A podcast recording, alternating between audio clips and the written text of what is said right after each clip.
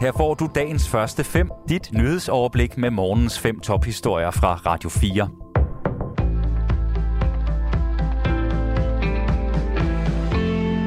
Det er fredag den 8. juli. Mit navn er Asbjørn Møller. En ny britisk premierminister kan være på plads i september. Det erfarer Financial Times og henviser til flere anonyme parlamentsmedlemmer med kendskab til planerne. Henrik Møring fortæller. I går meddelte nuværende premierminister Boris Johnson, at han trækker sig som leder af det konservative parti. Han vil også stoppe som premierminister, når der er fundet en ny leder. And the timetable will be announced next week. And I've today appointed a cabinet to serve as I will until a new leader is in place. Financial Times beskriver, at processen med at finde en ny leder for partiet og dermed premierminister vil foregå i to faser. Først skal de konservative parlamentsmedlemmer barbere en lang liste af kandidater ned til to. Dernæst skal partiets 100.000 medlemmer vælge den næste leder. Logistisk set burde det være muligt at få det hele gjort færdigt til, når underhuset er tilbage tidligt i september, siger et erfaren parlamentsmedlem ifølge mediet. Selvom Johnson har planer om at fortsætte som premierminister, er det ventet, at han ikke vil forsøge at få større politiske projekter igennem.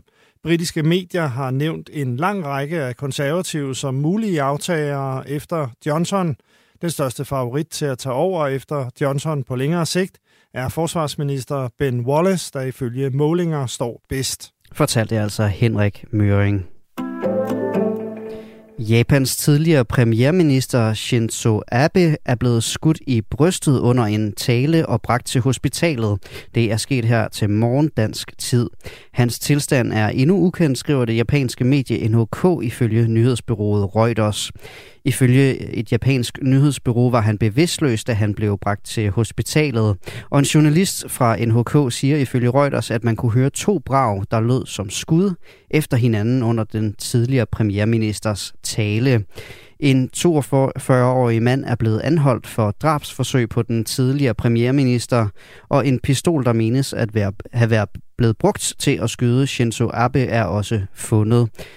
Han fungerede som premierminister i Japan og præsident for det liberale demokratiske parti fra 2006 til 2007, og så igen fra 2012 til 2020. Han er den længst siddende premierminister i japansk historie.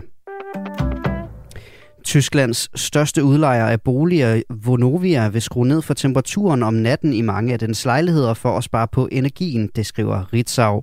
Vonovia udlejer 490.000 lejligheder. Det sker samtidig med, at Tyskland forbereder sig på en mulig nedgang i leverancerne af naturgas fra Rusland. I tidsrummet fra kl. 23 til kl. 6 om morgenen vil temperaturen være på 17 grader.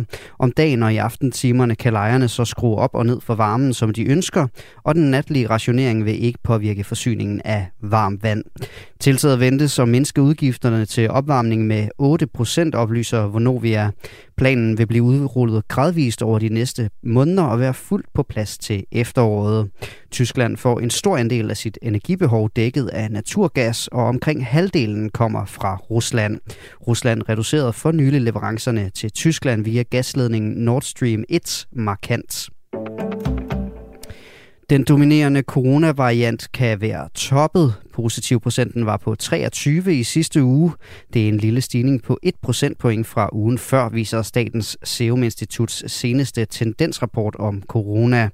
Positivprocenten dækker over, hvor mange der er smittet af dem, som bliver testet for covid-19. Koncentrationen af covid-19 i spildevandet er til gengæld blevet mindre.